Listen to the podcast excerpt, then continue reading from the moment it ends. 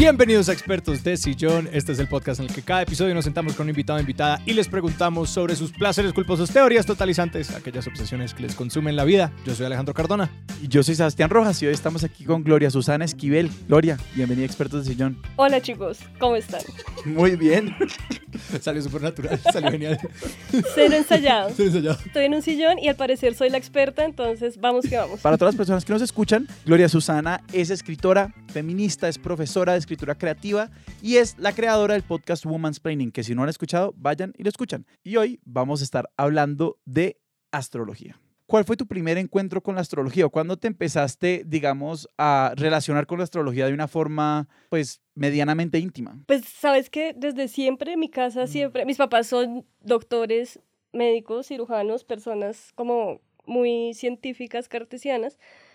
Y también creen en todo lo que exista. Entonces, desde muy chiquita siempre se me ha dicho que yo soy Sagitario y que las cosas que pasan, me pasan por Sagitario. Y que mi papá, cuando está bravo, pues porque es muy terco, porque es Tauro. Y que mi mamá siempre quiere quedar bien con todo el mundo porque es Libra. Y mi hermana, que tiene un pelo espectacular, es porque es Leo. O sea, siempre es una conversación. ¿Eso incluye el pelo? Ok, claro. Esto es nuevo para mí. Entonces, siempre ha sido algo como... Y, por ejemplo, mi mamá, cuando me quiere decir algo... me manda horóscopos. O sea, por ejemplo... si es una forma de... O sea, si es un lenguaje. Es un lenguaje. Entonces es como que, no sé, de repente me llega como el WhatsApp, como Sagitario, comienza a ahorrar, vienen vacas flacas. Y yo así como, sí, yo sé, mamá, que me viste comprando mucha ropa, y no te gustó. Y entonces es su manera de decirme como pilas. Eso es tu mamá diciendo, a mí no me gustó de los astros tampoco. Exacto. Mi mamá me regaña así como... O, por ejemplo, no sé, mi hermana ahora está buscando trabajo, entonces todo el tiempo es como, Leo, llegarán buenas noticias. Pero en ese sentido hay como un territorio neutral, como una voz autorizada de los horóscopos que vos decís como, mamá, ¿vos me puedes mandar horóscopos de tal persona? No, digamos que el conocimiento de mis padres es básico.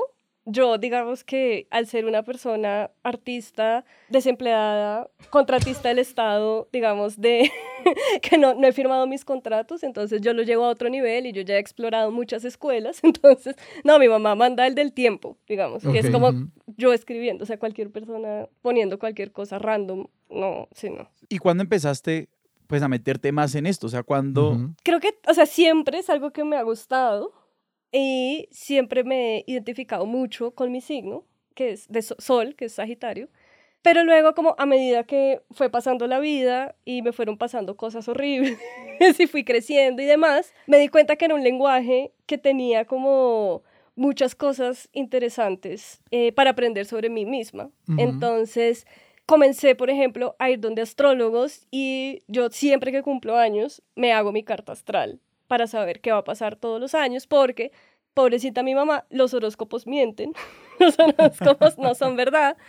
Entonces, la revolución solar, que es como el horóscopo, la carta astral que te hacen cada año, es como un horóscopo personalizado, porque no todo afecta a todo el mundo igual, y en verdad, a los astros no les importamos tanto, tampoco.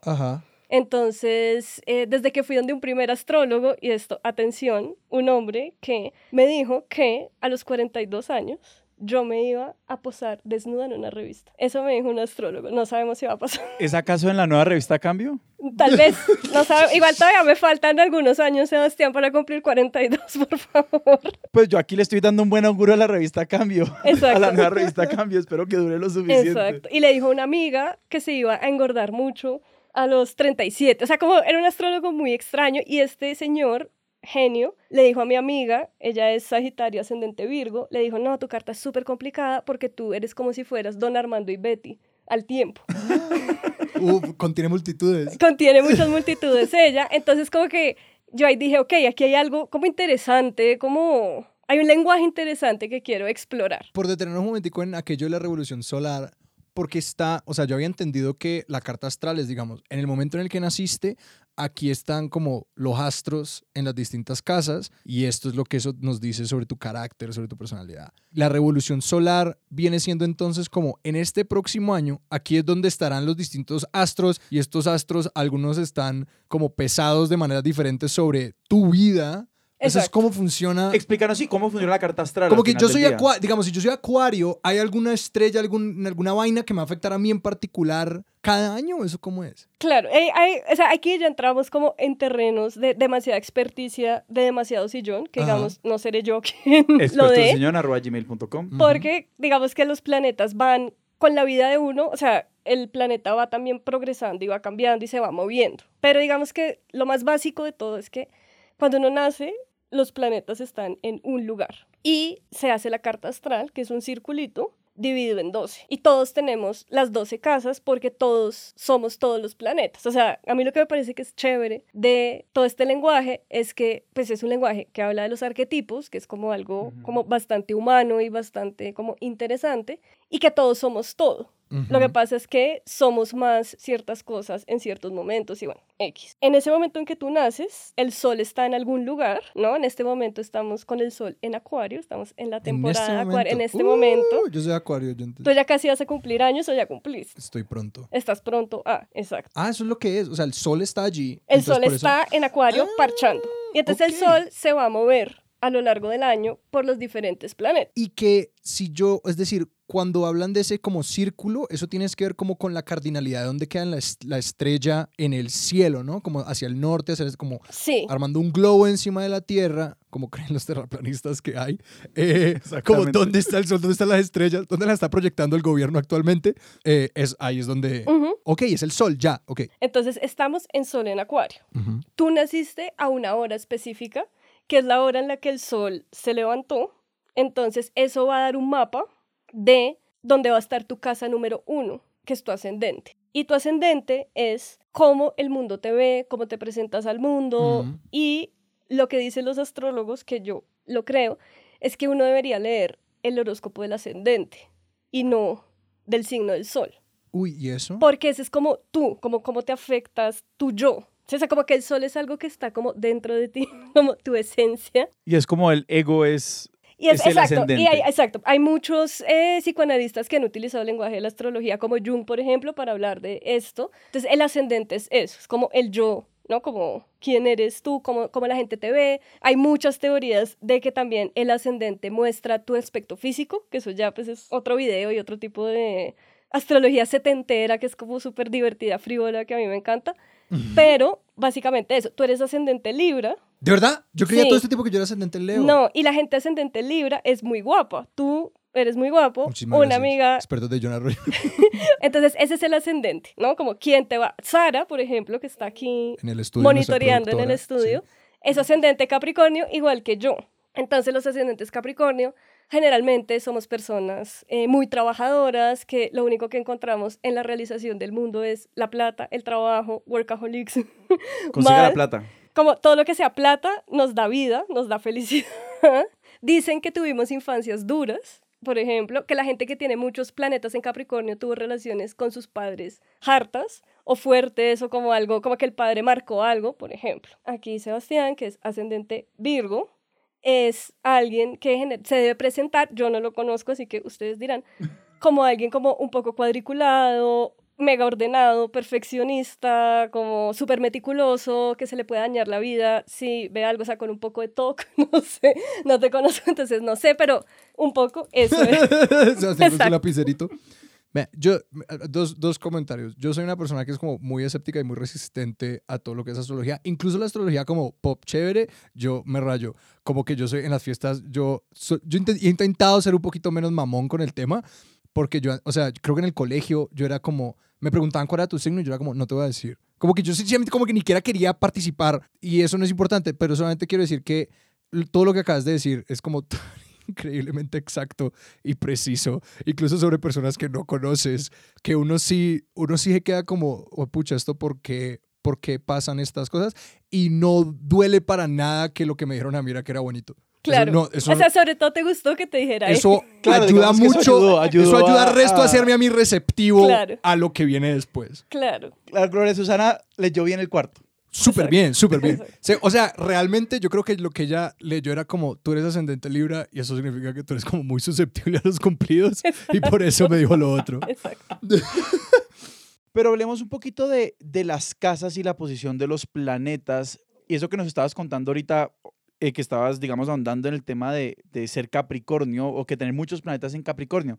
Porque yo entiendo, hasta donde yo sé, las cartas que a mí me han leído, es que cada casa es un poquito como la casa de algo. Hay tal cosa como, entiendo que la 7 es la de las relaciones, la 3 es la de los hermanos, algo, o de cierto tipo de relaciones. Entonces, ¿cuáles son esas famosas 12 casas en las que los planetas se ubican cuando uno nace? Hay escuelas de pensamiento. Ok. Sobre estos, digamos que el año astrológico empieza en Aries. O sea, esto es como más o menos abril. En abril va a empezar con el solsticio de verano o de invierno. O sea, ahí empieza el año astrológico. Entonces, Aries es la casa 1. Aries es un signo que es el signo del yo. Yo siempre hago este ejemplo, pero ustedes son muy jóvenes. Pero, por ejemplo, yo digo como Las Juanas, la novela, la telenovela Las Juanas, que ustedes existió. No vieron porque tienen, digamos... Pero hay un remake. 15 años en promedio en esta sala. Pero había una líder que era Juana Valentina, y Juana Valentina fue la que organizó a todas las Juanas y les dijo, vengan, vamos, no sé qué. Ella... tenía que ser Aries. Me siento re joven en este momento. Sí, exacto. O sea, como chiquito. Piensen cualquier arquetipo de una persona líder, como que va a guiar al mundo. Entradora, así como... Sí, esa persona es Aries. O sea, Aries es lo que representa el yo. Como yo estoy acá. ¿Y Aries es el carnero? Aries es el carnero, okay. Exacto. Sí, digamos que hay otras escuelas astrológicas que hablan que las 12 casas son como una persona, como la evolución de un ser humano. Entonces, Aries sería el yo nace, yo estoy acá. No, o sea, como ese primer momento cuando uno es niño, que estaba como el mundo gira alrededor mío, uh-huh. yo. O sea, las personas existo. Aries, exacto, y las personas Aries generalmente son bastante egoístas en ese sentido, como de yo soy el líder, el mundo está hecho para mí, como... yo voy a liderar esto porque no hay nadie más, yo me hago cargo. Luego vendría Tauro, que es sería la casa 2, que sería la casa de la riqueza y de la plata y de cómo hacemos dinero. Y Tauro es ese signo de los placeres terrenales, de la casa, como de cómo estoy en el mundo, cómo me relaciono con el mundo sensorialmente. ¿Sí? O sea, como, no sé, yo pienso en George Costanza, que dice que él se... vestirían terciopelo, eso ajá, es Tauro. O sea, lo que se siente cuando uno se pone terciopelo, eso es, ¿no?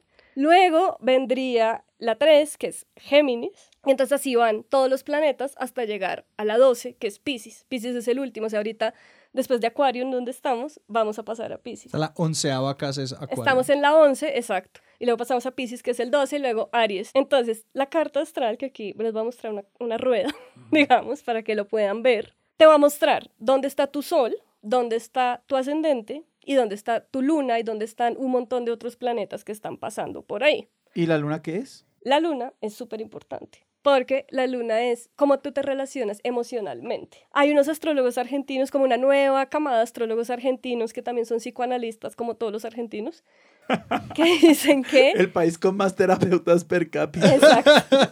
Y ellos dicen que la luna es como tú te relacionas con tu madre y que la luna es como eso que nos falta, como eso que está, como una añoranza emocional que tenemos. Entonces, generalmente todos nos relacionamos desde la luna y todos amamos desde la luna y todos estamos jodidos, todos los issues están en la luna. Y la luna, digamos, la luna pasa durante el mes por todos los signos también. O claro. sea, todos los días la luna va, o sea, cada 2 días la luna va cambiando. De sitio. Ah, o sea, la luna se mueve a toda. Claro. Ah, ya voy entendiendo como por qué es tan importante la hora precisa exacto. de la hora de nacimiento, porque sí, la luna, porque los otros planetas tienen un tránsito mucho más lento, pero la luna va en pura. Exacto. Pues entonces, hay planetas que se demoran años en moverse. Sí. O sea, famosa como la era de Acuario, la era de Júpiter, todas exacto. esas vainas, o sea, son tránsitos mucho más largos. Mi generación, que yo creo que ustedes no están ahí, mi generación es la generación de Plutón en Escorpio. De Plutón en Las Juanas. Exacto, Plutón ascendente en Las Juanas.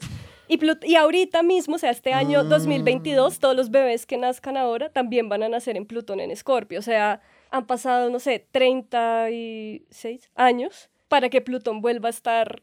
Que ese es el tránsito planetario más lento de todos. Sí, es uno, o sea, todos son muy lentos, ese es uno de los más lentos, pues entonces, digamos que Plutón es generacional, entonces yo puedo conocer personas 5 años más grandes que yo que tenemos el mismo Plutón. Pero, por ejemplo, hay un astrólogo muy chévere que yo sigo a veces que se llama José Millán, que es español, que él hace como la carta astral del mundo siempre. Sí. Entonces él te dice por qué la pandemia supuestamente... O sea, ¿cuáles son los planetas que... ¿Uno cómo le saca la carta astral al mundo? Como por cómo están... Porque todos los planetas están en este momento en algún lugar. O sea, siempre van a estar en algún lugar. Relativo a la Tierra. Como exacto, relativo a la Tierra y el Sol, pues. O sea, por ejemplo, es como un hush-hush entre los astrólogos. Y es que Estados Unidos en este momento está en su retorno de Plutón. Porque Estados Unidos... O sea, como el día que nació... No sé, el 666 de satanismo gringo. No sé qué día nació Estados Unidos, pero... El 4 de julio de 1776. ¿Dónde están los... O es realmente la fecha en la que empezaron a escribir la Constitución. O es el día en que expropiaron a los indígenas. No lo sabemos. No lo sabemos. Sí. Pero bueno, o sea, como que creo que es el 4 de julio, el día que sea. Ajá. Plutón está en Capricornio. Y ahora... está como, o sea, está llegando a su retorno de Plutón y la gente dice, claro, por eso Trump, por eso un montón de cosas, o sea, como que utilizan este lenguaje, como que superponen este lenguaje con el lenguaje de la actualidad para ver, por ejemplo, Urano está en Tauro ahora y estará en Tauro muchos años y muchos astrólogos interpretan esto como el declive climático. Claro. Porque Urano, porque así como todos los signos tienen una los personalidad, planetas tienen los algo. Planetas también, o sea, es que es un entramado simbólico demasiado denso. Hay que ser desempleado, digamos, o contratista del Estado para poder como entrar a esto. Pues entonces, todos los planetas también tienen una personalidad. Así como, o sea, esto realmente es como la combinación de todos los arquetipos. Entonces, pues claro, en esa combinación salimos cada uno de nosotros. Un arquetipo multidimensional. Exacto, es el multiverso de los arquetipos. Pero digamos, a mí empezar a leer eso se me hace muy abrumador porque, joder, es que casi que puedes coger cualquier lado para agarrarte de como, no, es porque es la casa, no, es porque es el planeta en esa casa. Como que se me hace muy sobrecogedor y digamos uno cómo empieza a tomar como decisiones propias sobre cómo interpretar una carta. Yo la verdad no podría interpretar una carta astral a nadie, o sea, eso se lo dejo como ya personas que han hecho muchos estudios, pero pues más o menos jugando y una vez más desde mi lado más frívolo y divertido, o sea, nada de como vamos a dictaminar, como no voy a tomar un trabajo porque Acuario está, no, nada que ver, pero sí uno puede como jugar con esos arquetipos y combinarlos, ver pues cómo puede ser una personalidad, digamos yo por ejemplo que soy escritora me sirve también mucho como para personajes que estoy creando y que como que todavía no sé, entonces uy, este man es Virgo. Tirarle la carta, pues. No tirar la carta, pero sí como que me meto en ese arquetipo como para intentar saber la personalidad de ese personaje.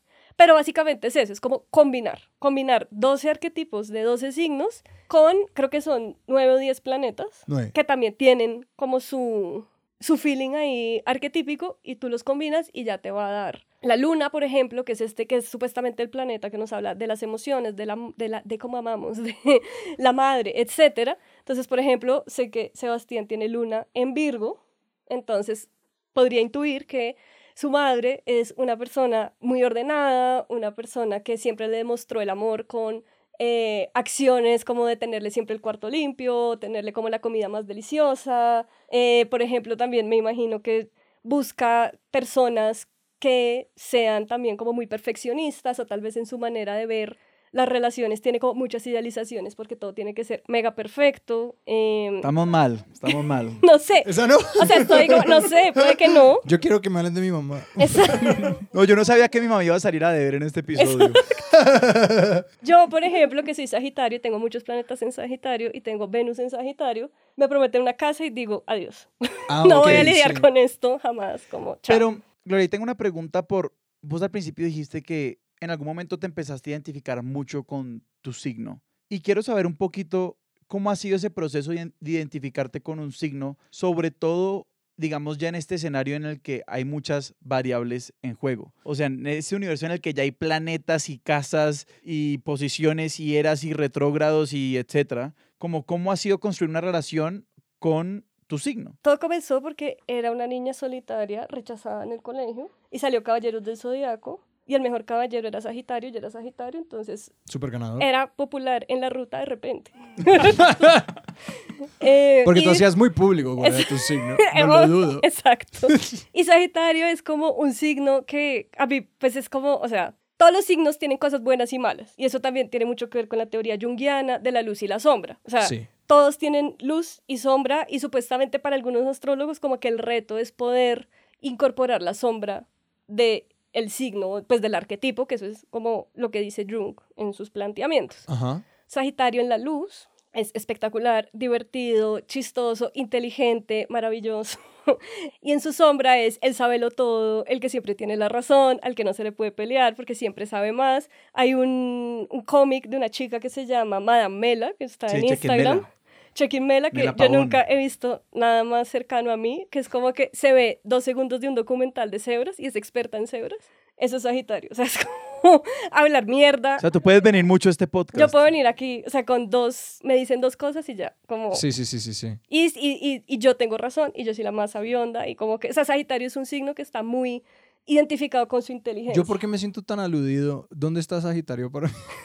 Tocaría ver en tu carta, habría que ver, pero digamos que Acuario y Sagitario... ¿Te sientes aludido en tu ascendente? Ah, no, vos no tenés ascendente Leo. Libra. Leo desapareció de la imagen para mí por completo. O sea, yo estoy aquí reconfigurando tu identidad. Mi identidad astral. Pero bueno, entonces digamos que Sagitario siempre es pues como para una persona que se siente... Yo voy a hacer muchas confesiones en este podcast. Yo me siento muy representada por Gustavo Petro, porque yo siento que Petro llega a un sitio y él sabe que él es el más inteligente de la sala. Mm-hmm. Esa soy yo. O sea, yo sé. ¿Y Petro qué signo es a todas estas? Sabes que no sé, creo que es Tauro, tiene cara de Tauro, pero ahorita miramos qué será Petro. Uy, qué bueno tener a producción. Sí, producción nos colabora ahí con la carta de Gustavo Petro. Francia Márquez es Sagitario, por ejemplo, obvio, porque es espectacular y muy inteligente. Entonces, claro, eso pues genera... O sea, cuando uno se puede identificar muy fácilmente con la luz de su signo, ¿no? O sea, si yo tengo como Acuario es el que va a venir a revolucionar el mundo, Acuario es el rebelde, Acuario es... Es como los libros se presentan como guapos y yo soy como de una. Exacto. Pero que realmente lo importante con lo que hay que hacer las paces es con la sombra, ¿no? Exacto. ¿Cómo ha sido reconocerte en la sombra? No, la verdad no. La respuesta muy la verdad muy Sagitario no tiene sombra, no, o sea, y luego digamos que aprendí muchas otras cosas, pero en las cosas que he aprendido es que yo tengo mi luna en Piscis y entonces yo he comenzado un grupo de apoyo para personas con luna en Piscis, porque la luna en Piscis es lo peor que le puede pasar a alguien. Ajá. O sea, de verdad es como la peor luna, o sea, es lo peor. ¿Por qué? Porque es la luna como Piscis, o sea, como el arquetipo Piscis, ¿no? Entonces el arquetipo Piscis es súper creativo, mágico, místico, como que prende incienso, que es como el más, así como súper, que vive en otro mundo. La sombra de Piscis es que son llorones, se victimizan, no viven en el mundo, o sea, no tienen los pies en la tierra, etc. Entonces, si eso lo ponemos con la manera de amar, tenemos una persona que vio mucho Disney, que todo el tiempo está esperando como el romance, que todo el tiempo está como en otro mundo y que si no es esas expectativas rosadas se victimiza, llora todo el tiempo. ¿Sí? Entonces yo soy Sagitario con una luna en Piscis, entonces mi Sagitario le da calvazos a esa luna todo el día, es como no... Claro, despertar. Como una combinación, si estoy entendiendo, uh-huh, como de muy altas expectativas y muchas ganas y muy entrador. Y muchas ganas de amar y que todo sea rosado, pero Sagitario también es el signo de la libertad y Capricornio, que es mi ascendente, es el signo de hacer plata. Entonces, como mamita, no hay tiempo para eso. A trabajar. Pero lo que me han dicho mis astrólogos, que responde tu pregunta, es que si yo conecto mi ascendente con mi luna, voy a hacer cosas muy bellas como escribir poesía, escribir libros. Piscis también es el signo de la herida ancestral femenina. Entonces, si yo utilizo mi creatividad Piscis para hablar, para hacer libros y trabajar como Capricornio, pues voy a hacer podcasts maravillosos de feminismo, libros como Animales del Fin del Mundo o Dinamita, que están en sus librerías. Sí, entonces es como un poco unir eso. Pero también lo que me dicen mis astrólogos es que si yo me dejo llevar por la sombra, pues me voy a volver una persona amargada que se refugia en el trabajo y nunca ama, pues porque nunca llegó Ricardo Montaner a darle la serenata. Entonces es un poco eso, ese es el balance como de cómo conectas y cómo no conectas. Igual en las cartas astrales siempre te salen líneas azules y líneas rojas. Las líneas azules son como la energía que está para ti, como favorable y como ve. ¿Y esas líneas de dónde salen? ¿Como del tránsito de los símbolos? Porque esto es matemático, allegedly. Ajá. Entonces, no sé.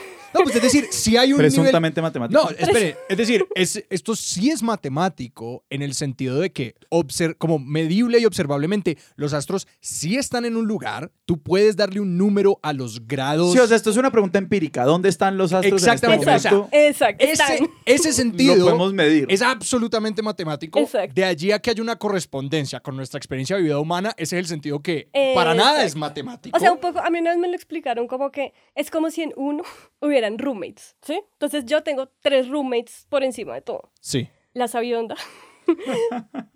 La trabajadora loca y la romántica, la gordita romántica de Carrusel.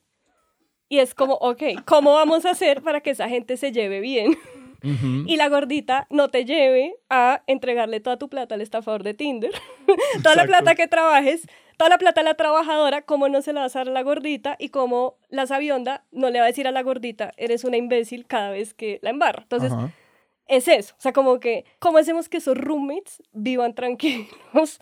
¿Cuáles reglas ponemos? Entonces, no, pues tal vez si la gordita le dicta poesía a la trabajadora hace sus libros, y la otra que se cree Gustavo Petro más importante, pues va a un podcast y habla de esos libros, ¿sabes? O sea, sí, un poco... Sí. Eso es como un poco como, las energías están disponibles, no es como que estés predestinado a algo, pero es como, aquí hay muchas energías... Si tal vez transitas estas, te va a ir mejor que si transitas estas otras. Vayamos a eso de como la astrología como destino, porque hasta donde yo tengo entendido, pues sí hay como unas escuelas muy tradicionales de astrólogos y astrología que utilizan la astrología básicamente como un saber que ayuda a reproducir las estructuras hegemónicas en el mundo. Pero también sé que hoy en día, pues desde el feminismo y desde muchas otras, desde muchos otros rincones se está produciendo astrología que se puede leer en clave más emancipadora o liberadora. Desde el feminismo, ¿cómo ha sido, digamos, esa negociación con las diferentes facetas de la astrología? Pues yo descubrí una astróloga que amo, que se llama Chani Nicholas. Todos los días me llega Chani Nicholas al correo. Exacto.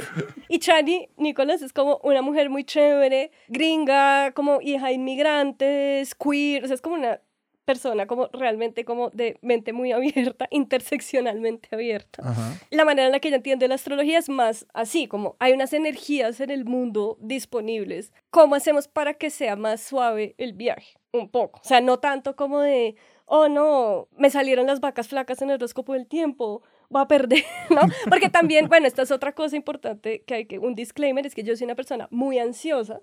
Y cuando entro en picos de ansiedad, es tenaz, porque ahí estoy viendo 15 horóscopos. Claro. Es tenaz. ¿Cómo? Pues de la misma manera, porque de la misma manera que el horóscopo puede ser una herramienta de empoderamiento y de asumir responsabilidad personal, que uno dice como... Porque yo fácilmente puedo coger un horóscopo y leer el de Leo y es como, ese me gustó, voy a decidir que esa va a ser mi casa poderosa para el día de hoy y por ahí me voy a ir, que eso es como el lado empoderado. Uno puede sencillamente leer lo peor en todos y como leer, como que vas a ser entrador y es como, yo soy un atrevido y es como, y catastrofizar cualquier idea. Sí, o como, bien, o sea, por ejemplo, a mí no me gusta mucho mi astral, porque mi astral, que es una astróloga también muy famosa, ella manda contenido todo el día. Entonces, como, la luna está en Leo, hay que tener cuidado de tal cosa. Y es como, la luna siempre va a estar en Leo una vez al mes, ¿sabes? O sea, ya, como ya. Que si nos, o sea, si pensamos en todos los tránsitos que están pasando todo el tiempo, pues no. O como, ten cuidado, porque Marte en Aries va a generar accidentes. O sea, como esas cosas,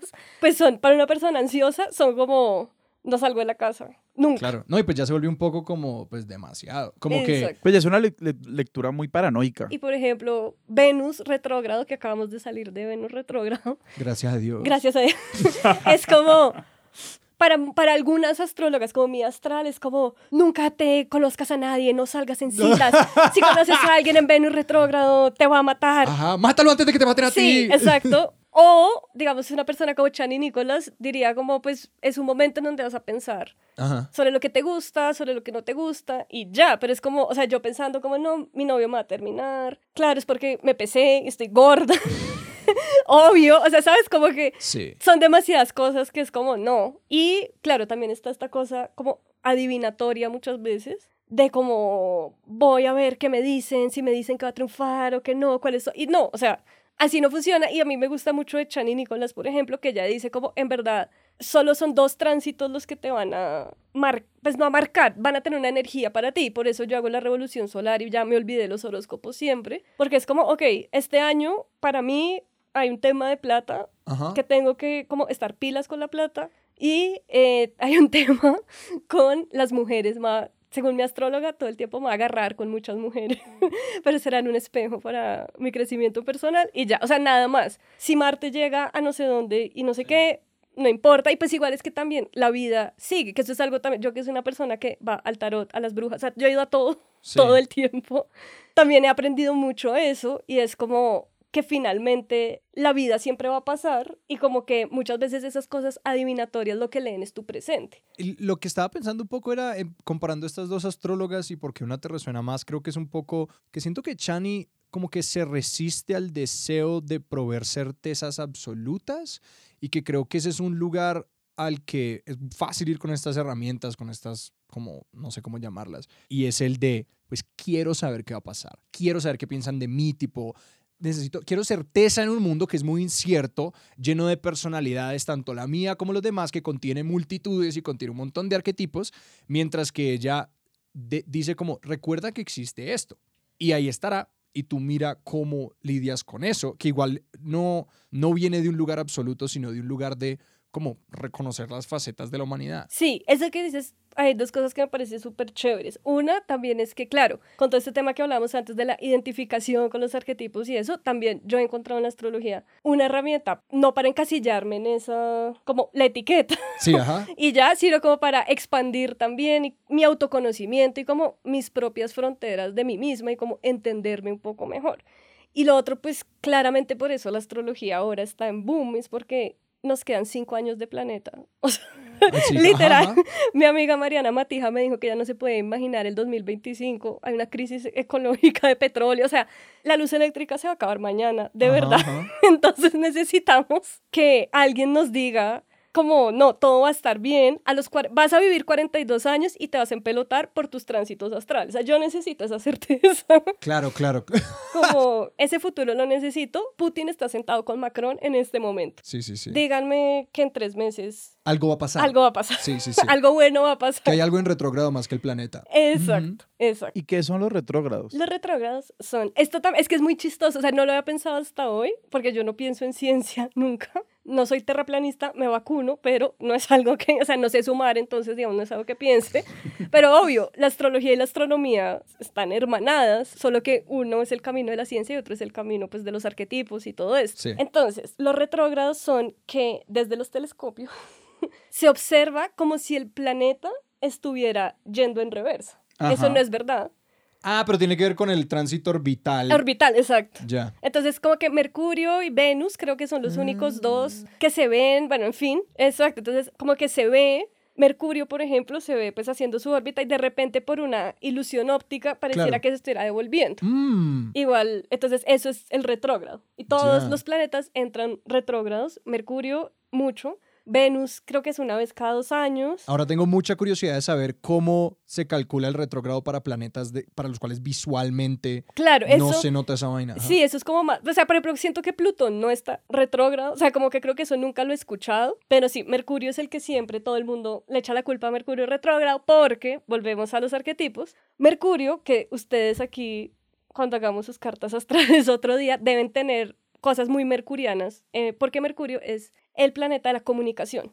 Generalmente las personas que son buenas para hablar, para comunicar, para hacer podcast, todas estas, ajá, cosas, son personas que tienen un Mercurio muy fuerte, o que tienen unos posicionamientos mercurianos interesantes. Que Mercurio no era el dios romano, que como el Hermes, mensajero de los dioses, exacto, el mismo Hermes. Ajá. Exacto, el de las zapatillas de Goodyear. Ajá, las zapatillas. Exacto. Uh-huh. Entonces, Mercurio, que es el mensajero, es el que rige a Géminis, y también rige otro signo que en este momento no me acuerdo. Okay. Cuando Mercurio entra retrógrado, pues se dice que las comunicaciones están más difíciles, por eso es que se demora tanto... FedEx, que no sé qué. Claro, y como Mercurio... claro, los contenedores, ese buque que se quedó allá atravesado en el canal de Suez. El Evergreen en el canal de Suez. Eso pasó, o sea, es una gran coincidencia, pero eso pasó en Mercurio retrógrado. Pero espérate, ¿cuántas veces al año hay Mercurio retrógrado? Como 3 o 4. Ok, claro, es que lo que estoy empezando a entender... que esta, de nuevo, si es la parte como física de esta onda, es que como Mercurio está muy cerca del Sol, su órbita es muy corta, exacto, entonces su tránsito relativo a la Tierra es constante, esa vaina, exacto, o sea, el año de Mercurio es mucho más corto que el nuestro. Exacto, igual que la Luna, que pues cada 30 días, o sea, la Luna cambia cada 2 días, entonces por eso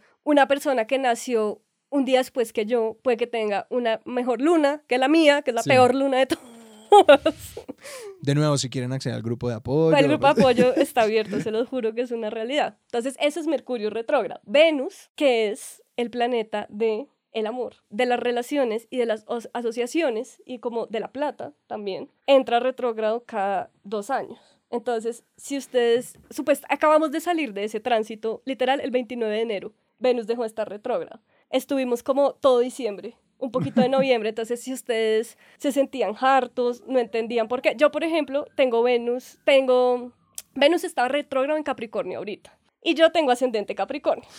Entonces yo me veía al espejo y yo decía, estoy inmunda, o sea, ¿por qué? ¿Qué es esta ceba de persona? O sea, me veía, porque mi yo, no sé, o sea, no me sentía bien conmigo, no me sentía porque Venus estaba retrógrada, y porque me pusieron AstraZeneca y porque estaba premenstrual, o sea, todo el tiempo. Pero te pusieron AstraZeneca porque estaba retrógrada. Exacto. Seamos claros. Exacto. Hasta ahora hemos hablado mucho como sobre identificarse con el propio signo y como la astrología como una forma de tener conversaciones con nosotras mismas. ¿Cómo te ha ido usando la astrología en los encuentros con los demás? Bueno, como yo soy una persona ansiosa, como bien lo sabrán, todas mis relaciones, o sea, yo desde los 17 años tengo relaciones amorosas reales, no imaginarias, como mi luna en Piscis lo quería. Y desde ese momento yo le hago la carta astral a las personas con las que yo voy a salir, o sea, todas las personas, o sea, sépanlo, personas que han salido conmigo o que han intercambiado DMs conmigo. O sea, pero aquí no hay como protección de datos, vos simplemente levantás, lo haces y nunca les decís. No, pues depende, porque hay gente como, o sea, como Alejandro, que odian eso. Luego hay otras personas que son como, cuando le están cayendo a uno, que es, ay, qué interesante, yo, bueno, ven, te cuento, entonces uno les puede echar el carretazo, digamos, la persona con la que en la actualidad establezco un contacto estrecho. Al principio llegó súper como, ay, no, sí, me encanta la astrología, y tenía su hora y todo, y yo le hice todo. Y ahora es como, o sea, sabe que vine acá y es como, o sea, ¿de verdad vas a hablar de eso? O sea, ¿en serio? Se agrede mucho estéticamente con esto. O sea, es como, no, por favor. Pero si es a todos los hombres que han salido conmigo, tienen en el carta archivador astral. Está. Hay 2 sitios, losarcanos.com y Grupo Venus, todos tienen su usuario creado, o sea, eso sí, infalible. Y para sacárselas a ellos, como, pues te tocaría saber la fecha y hora y lugar de nacimiento, o sea, sí. Y eso se los sonsacas así a lo ninja sin que se den cuenta. Yo hice una especialización en periodismo y una maestría en escritura creativa. Y también la gente que no se sabe la hora, porque hay mucha gente, entonces uno ahí pone las 12 del mediodía. Igual para el amor, lo que importa es la luna, entonces no importa el ascendente tanto, porque... ¿Pero la luna no es la que más cambia durante el día? No, la luna dura 2 días. Ah, igual tú puedes buscar en Google fácilmente como dónde estaba la luna a tal hora y te sale el planeta... Pues porque, una vez más, la NASA nos ha hecho mucho trabajo, la verdad. Me imagino que hay claramente una división de astrología en la NASA. Esto debe ser una realidad muy molesta para los astrónomos que no les gusta la astrología, claro, porque lo ven como un abuso total de su trabajo, que construyen unas herramientas preciosas para arrastrar los planetas. Es la gente que tiene más divulgadores en el mundo. Claro, pero nadie nunca entiende que van de la mano. O sea, yo acabo de entenderlo. O sea, acabo de es como cachar, yo como astrónomo me parecería una chimba que la gente habla... O sea, casi todo el mundo tiene un lenguaje base para hablar de un tema que de otra forma puede ser supremamente denso de conversar. Claro. Sí, pero yo creo que debe haber una sensación muy extendida, y astrónomos, escríbanos a expertos de sillón@gmail.com si están súper rayados con este episodio, de que debe haber una sensación, no, y si nos como quieren felicitar también. También debe haber una sensación de cómo están hablando de la parte menos interesante de esto. Claro, no, pues, o sea, digamos, todo hay que decirlo. A mí me impresionan que hayan descubierto el bosón de Higgs por allá, y que uno se meta al agujero negro y sale del otro lado como en Interstellar, yo no sé.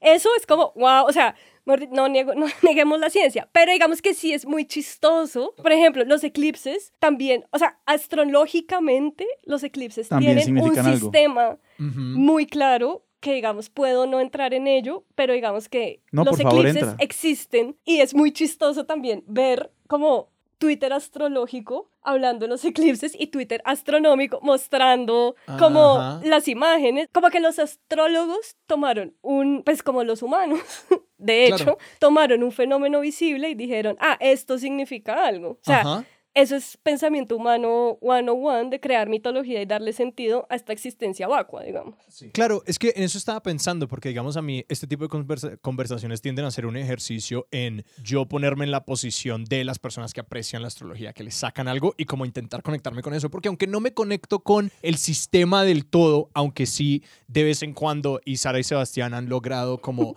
romper esa caparazón un poco con las casas de Hogwarts y como con estos otros sistemas de clasificación que yo en general detesto. Es decir, a mí hasta Myers-Briggs me rayaba, que tiene como su base en una sistematización de la personalidad, que digamos... Eso es muy Libra, ¿no? Es muy Acuario. Ese Acuario es el rebelde.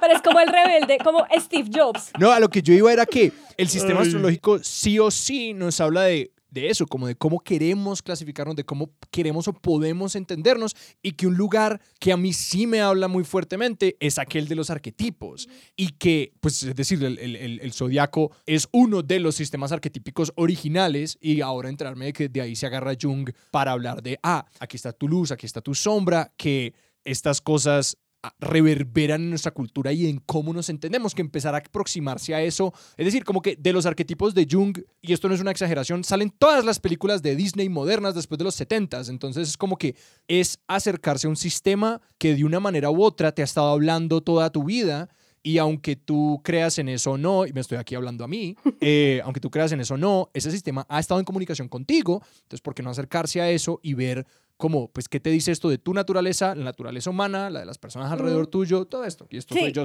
reconciliando aquí cosas. Exacto. Y que no es como solamente yo soy esto y no, o sea, es una clasificación, o sea, no es una etiqueta para inmóvil, sino que es algo que se expande. Entonces luego vas descubriendo otros planetas y luego vas descubriendo otras cosas y luego hay como unas progresiones solares. Entonces también tú a lo largo de tu vida vas cambiando. O sea, yo entré el año antepasado, creo, entré en una...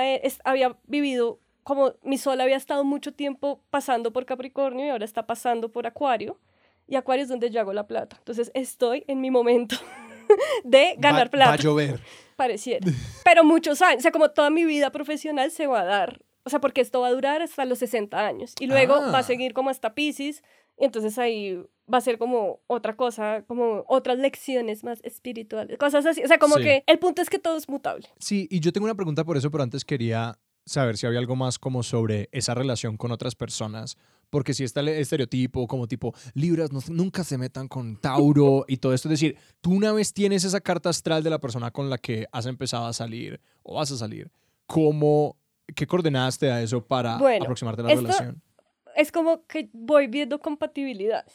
Entonces, la luna es lo más importante, porque la luna, como nos dice... ¿Pero entonces la persona tiene que tener la luna en el mismo lugar que vos? No, 2 lunas en Piscis, eso sería la victimización. No, o sea, una vez más, la luna en Piscis, no. Todo mal. Cancelada. Sí.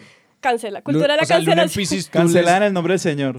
Sí, o sea, tú los mandas al grupo de apoyo y les dices... Sí, exacto, como que nota, todo bien. O sea, una vez un chico que descubrí que tenía luna en Piscis y dije, gracias. O sea, no es fácil, no es fácil amarme, no te voy a amar, o sea, como no va a pasar. La luna, entonces, es muy importante ver cuáles signos se complementan con Piscis. Entonces, por ejemplo, en la actualidad, mi contacto estrecho tiene luna en Cáncer, y Cáncer es un signo que es muy parecido a Piscis, son de agua, que ahí también entra otro tema, porque volvemos a agua, no hemos tocado ese tema, pero digamos... Ahorita volvemos ahí. Todos ustedes 3 tienen lunas en tierra, que son Virgo y Tauro. Entonces, probablemente ustedes son personas más aterrizadas con sus emociones y probablemente ustedes son más pragmáticos. Por eso Capricornio, Tauro y Virgo son signos que traen a la tierra, ¿sabes? O sea, entonces, por ejemplo, si yo no tuviera mi Capricornio, pues me pongo a llorar todos los días pensando que soy Petro y soñando que soy Petro. Pero mi Capricornio me lo trae a la tierra y me dice, bueno, mamita, a crear materialmente libros, a crear materialmente cosas. Ajá. Entonces, esa es la luna en tierra. Piscis, Cáncer y... no me acuerdo del otro. ¿Agua? Son agua. Ajá. Que es como lo más llorón. O sea. ¿Y esto tiene alguna correlación con como el espacio astral? Como que... No, yo creo que eso ya es invento. Es invento, pero esto sobre todo. Esa es la parte que realmente es mentira de todo esto. Sí, como que partieron esas 12 en 4, hicieron un poquito cuadrantes y dijeron, esto es esto. Exacto, es como siempre es fuego, luego tierra, luego... aire y luego agua. Siempre va ese orden, siempre en los 4. Entonces, pues una luna en agua es como llorar, ser emocional, como que la vida le pese a uno más, ver exageración, emoción en todo. Pero entonces esta persona, con mi contacto estrecho, tiene una luna en agua también. Entonces, pues al menos los dos lloramos. Sí, porque una luna en tierra con una luna en agua es como el desespero. Claro, pues, porque uno se embolla un poquito. No, pues es como cállate ya, o sea, deja de llorar. Así como, no. Hacete cargo. Hacete cargo, exacto. Literalmente sí. El gran hacete cargo. Entonces, claro, una persona que también tiene esa luna, como que por ahí va la cosa. O digamos, una persona que tiene luna en fuego con luna en agua es como, te mato. O sea, no, porque el fuego es Aries, Sagitario y Leo, que son los signos de como a quemarlo todo. Vamos para allá. Vamos para adelante y como vamos. Y pues imagínate con una luna en agua, es como, ¿por qué paramos a llorar? ¿Y en aire? Y aire es muy mental. Yo tengo una pregunta por la idea del cambio, que es algo que como personalmente he empezado a pensar mucho porque, digamos, uno de los sistemas con los que yo hice terapia era el de el eneagrama. El eneagrama como que casó arquetipos junguianos con tipos de personalidad como del DSM. Uh-huh. Y yo me di cuenta, porque estaba leyendo algo más, sobre como estas como dos maneras de vivir la vida, que es como si tu mentalidad es aquella del cambio o aquella de la rigidez. Hay estudios sobre cómo las personas que creen en la posibilidad del cambio, creen en el dinamismo de la personalidad, básicamente les va mejor en la vida. Y me empezó a preocupar, digamos que yo me he casado mucho con la idea de la personalidad que a mí me dio mi, digamos, arquetipo del eneagrama, y dije, ¿será que me gustó tanto esta idea de mi personalidad? ¿Será que me estoy como haciendo daño en algún sentido con eso? Entonces, a lo que iba la pregunta es cómo has vivido esa relación. Ni siquiera cómo has vivido el cambio, sino cómo has vivido tu idea del cambio conforme ha evolucionado esa idea de la astrología en tu vida. Tiene que ver mucho con eso, la luz y la sombra también, ¿no? Porque la luna en Piscis, como bien les he dicho, es lo peor. Y es este tema como de, ok, en su sombra es esta victimización, es todo esto, pero la luz de la luna en Piscis es la creatividad, por ejemplo. Entonces, por mi vida y las cosas de mi vida, siempre he sido una persona muy creativa. Entonces, eso de alguna manera me ha ayudado a sublimar ciertas cosas que no son tan chéveres de ese aspecto de mi personalidad. Entonces un poco es como, ok, sí, actos de psicomagia o actos terapéuticos para que ese Piscis no esté todo el tiempo llorando adentro, o sea, la gordita romántica de Carrusel que vive en mí, no esté todo el día llorando y estos dos otros seres dándole palo, sino que esa gordita sea como, ay, pero vengan, les leo un poema. Y que eso sea algo que yo diga como, ok, bueno, te acepto, gordita romántica de Carrusel, ok, voy a sentir. ¿Sí? A mí, por ejemplo, me cuesta mucho sentir, o sea, es como lo peor que me puede pasar. De acuerdo. No sé, como que siempre los astrólogos me dicen, bueno, pero debería ser más vulnerable, como ábrete a la vulnerabilidad, y es como, me mato. Prefiero morir. Ese sentido no lo recomiendo. Exacto, ese sentido no lo recomiendo, pero digamos que supuestamente si yo lograra como sentir más, pues podría como mejorar más mis relaciones y podría mejorar más ciertos aspectos de mi vida y transitar las energías de las líneas azules de la carta astral y no las energías de las líneas rojas. La astrología me ha servido como una herramienta para entender ciertos comportamientos míos y de las personas, pero entendiendo nuevamente estos sistemas de luces y de sombras. Y como de, ok, me fui a la mierda, ¿cómo hago para salirme de ahí, como reparar mis relaciones y vivir más tranquilo? O sea, como que también ese es un punto. Y por ejemplo, no sé, yo soy Sagitario, que supuestamente es el signo aventurero, que ama los viajes, que todo el tiempo está de viaje, y le tengo pánico a los aviones. Pánico. O sea, para mí un avión es como un drama demasiado fuerte. He ido a todas las terapias que ustedes se puedan imaginar para esto. Y es como, o sea, no puedo decir como, claro, Sagitario, tienes que poner, es como, no.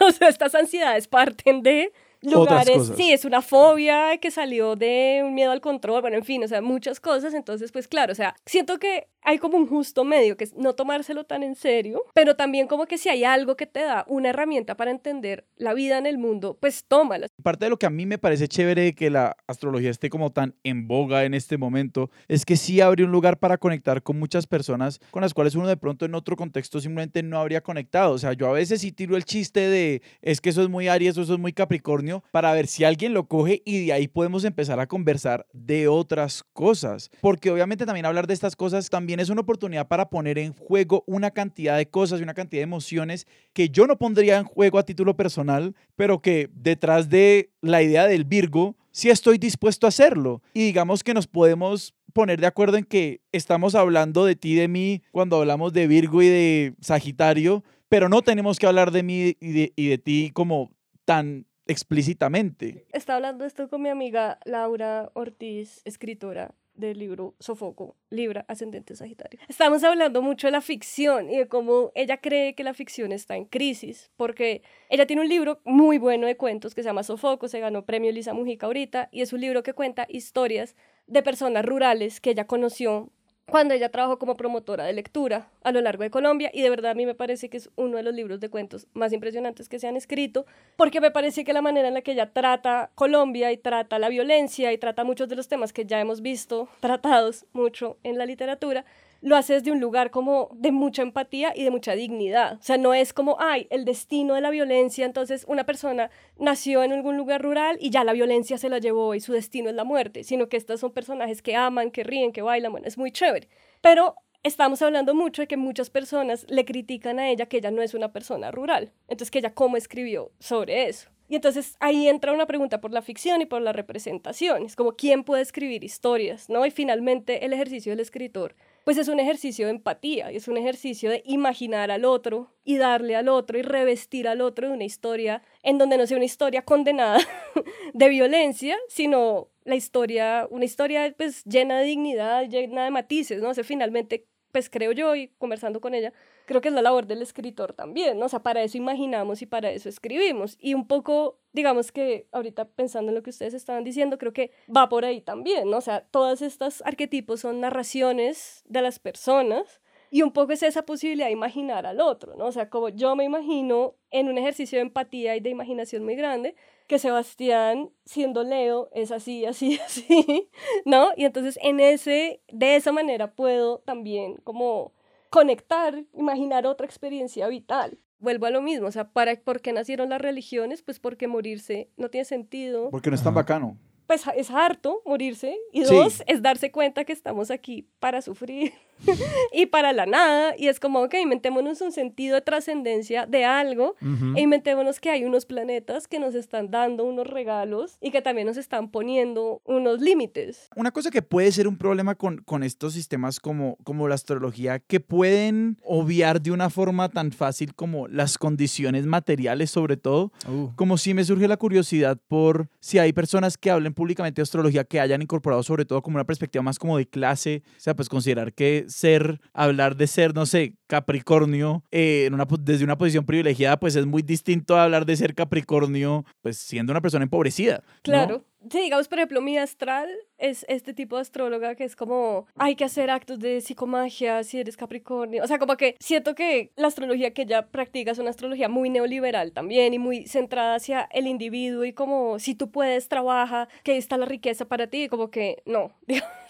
eso no me interesa. Veo ahora que hay muchísimas personas, gurús de muchas cosas que implementan eso, ¿no? Como de el pobre es pobre porque quiere, porque no manifestó de la manera más maravillosa. O sea, como que se presta a muchas cosas, pues porque una vez más es hablar de experiencias humanas sin saber, intentar darle un orden y un orden absurdo que no es, o sea, como que eso pues evidentemente no, o sea, como que también, digamos, siento que para mí la astrología es un divertimento de un mundo que está en crisis, de un mundo cada vez más desigual, y digamos, sí, como yo ir a sentarme al lado de una persona migrante y decirle, ay, usted es Sagitario, ¿cierto? Es por eso salió de su país, pues, o sea, digamos, no. O sea, todo con una justa proporción de las cosas. Me parece muy difícil hablar de astrología woke o astrología intersección, astrología con conciencia social. O sea, yo voy a ir a algún lugar a donde doy, no sé, mis talleres de escritura creativa, que hago talleres con excombatientes, y me va a decir, bueno, ¿y qué signo eres? Que sí, o sea, como que no, te va a decir por la carta astral qué va a pasar. No, o sea, eso no tiene sentido alguno. Y siento que también, en ese sentido, pues no hay que tomarse este tipo de cosas tan en serio, pues porque, como tú bien lo dices, pues evidentemente parte del privilegio de imaginar un futuro. Me queda una pregunta por, digamos, se habla mucho, a la crisis de la ficción, porque todo es como la ficción del yo, ¿no? Todo es la escritura yo, y ya hemos leído el mismo libro sobre el mismo apartamento y la misma persona en la relación con el mismo familiar 10 veces o 15 veces, y eso es todo lo que se está publicando. Pues hay un tema que La astrología tiene esto chévere como ejercicio empático y como herramienta para salir al encuentro del otro, pero pues también, como hemos hablado, es un instrumento muy autorreferencial. Y esto es muy especulativo, pero sí te quería preguntar si estas dos tendencias del boom astrológico y como la crisis de la literatura por la literatura llevan un poquito de la mano. Claro, pues no, pues es el sistema neoliberal en el que habitamos, que nos cagó a todos y en donde lo único que vale es el yo, ¿no? O sea, como lo que yo hago, como yo salgo adelante, si yo trabajo en un Uber, las horas que yo voy a ganar, porque nadie me va a pagar. No hay un sistema que me pague una seguridad social, que no me pague una pensión, ¿no? O sea, como que estamos en una era en donde el individuo, o sea, el que tiene plata, puede acceder a los servicios públicos más básicos. A los, ¿no?, derechos. Entonces, exacto. Entonces, pues, o sea, claro, siento que también por eso como que la astrología aparece también como un lenguaje, ¿no? Como yo que soy así, yo soy ascendente en yo, o como... Y siento que también estamos en un momento, pues, las redes sociales son un video que también nos permiten como achatar mucho a las personas, ¿no? Entonces, como que es muy fácil decir como, ah, típico Virgo, chao. Y irse, ¿no? O sea, como que eso también lo veo mucho y es como, ok, ya se acabaron los matices, se acabó la complejidad. Sí. Como, o sea, como que vuelvo a lo mismo. Tomar este tipo de clasificaciones como algo para reducir el mundo me parece, pues, algo muy terrible, para ensancharlo, para que nuestra curiosidad explote, como divertimento, es chévere, ¿no? Pero todo lo que estreche el mundo, pues yo siempre voy a estar como en contra de eso. A una persona que quiere entrar más en este tema, ¿uno a dónde empieza? Y mencionaste un par de aplicaciones como para empezar a hacer la carta sal, pero es decir, ¿qué recursos te han servido a ti para como ir haciendo sentido de este como instrumento tan vasto de lectura? Seguir a Chani Nicholas. Chani Nicholas tiene un gran libro. Muy chévere, sí, tiene un gran libro. Hay otros chicos que tienen el libro traducido al español, que buenísimo, son los astropoets, que son unos chicos que son poetas, de hecho gringos, que comenzaron en Twitter a poner poemas y poner como tal poeta y el signo. Y el poema era muy de signo. Y ellos son muy chéveres y sacaron un libro también que está chévere. Y pues creo que un poco es como entender un poco eso, como el tema de la revolución solar, como buscar un astrólogo que lo haga, que no sea tan caro. Y creo que ahí hay como muchas guías a la carta astral, como de, ok, ¿cómo navego este mapa de mí que está acá? Y bueno, y si quieren saber de los desastres del mundo, José Millán en YouTube les puede decir cuáles son los astros que van a llevar a Putin a bombardear a Ucrania. Aries se está moviendo demasiado. No, este hombre, en verdad, mostró cómo los rebrotes del COVID tenían que ver con movimientos planetarios. O sea, es una locura. Yo, digamos que eso yo ya no me lo puedo tomar en serio porque, digamos, me parece una cosa muy... Porque muy... hay un punto en el que uno empieza a ser descreído. Sí, no, y pues porque, o sea, yo no creo que todo tenga que ver. Y bueno, y no, hay muchas cuentas en Instagram de memes. Es que los memes astrológicos sí son un género demasiado ganador. Son muy buenos. A mí me seducen cada vez. O sea, yo nunca he visto uno malo. No he visto uno malo. A mí los que no me gustan son los de gente que no sabe astrología, que los hace. Entonces es como, ¿qué pan eres? Virgo, pan rollito. Es como, obviamente, el pan rollito es Tauro Cáncer. O sea, es como, por favor. Ahora, ¿qué pan? Que necesito saber qué pan es Virgo. Virgo debe ser un pan que son como súper delgaditos y que tienen que ser hechos perfectos. O como una milhoja. Yo quería que fuera el pan de bono, pero bueno. No, el pan de bono tiene que ser algo como Tauro, exacto, como algo suculento. Sí, es como, ¿cuál es el pan que tiene que ser más perfeccionista? ¿La milhoja será para que se hornee? Sí. Claramente tiene que ser una vaina como de bakery superior. Como muy complicada, sí. Muy complicada y como, sí, exacto. Gloria Susana, muchísimas gracias. Muchas gracias a ustedes, no expertos, por invitarme. Si la gente te quiere seguir a ti, a tus proyectos y encontrar tus libros, ¿a dónde los podemos apuntar? Pueden buscar mis libros en todas las librerías. Animales del Fin del Mundo y Dinamita están en todas las librerías. Pueden escuchar Woman's Painting, que estrena temporada el 8 de marzo en Spotify y todas las plataformas. Entonces, como soy ascendente Capricornio, les diré que vayan a las librerías para que me generen dinero. Sebas, a nosotros nos pueden encontrar en redes. A nosotros nos encuentran en Twitter como @expertosillón, en Instagram como @expertosdesillón y nos pueden escribir nuestro correo expertosdesillon@gmail.com. También pueden unirse a nuestra comunidad de oyentes en Discord y para eso pues tienen que soltar una luquita en Patreon que hace pues posible este proyecto y eso lo hacen en patreon.com/expertosdesillón. Nuestra música es de Juan Esteban Arango, nuestro logo es de Sebastián Márquez y Expertos de Sillón es un proyecto de Sillón Studios, producido producido por Sara Trejos con el apoyo de Paula Villán. Yo soy Alejandro Cardona. Yo soy Sebastián Rojas. Esto fue Expertos de Sillón. Hasta la próxima.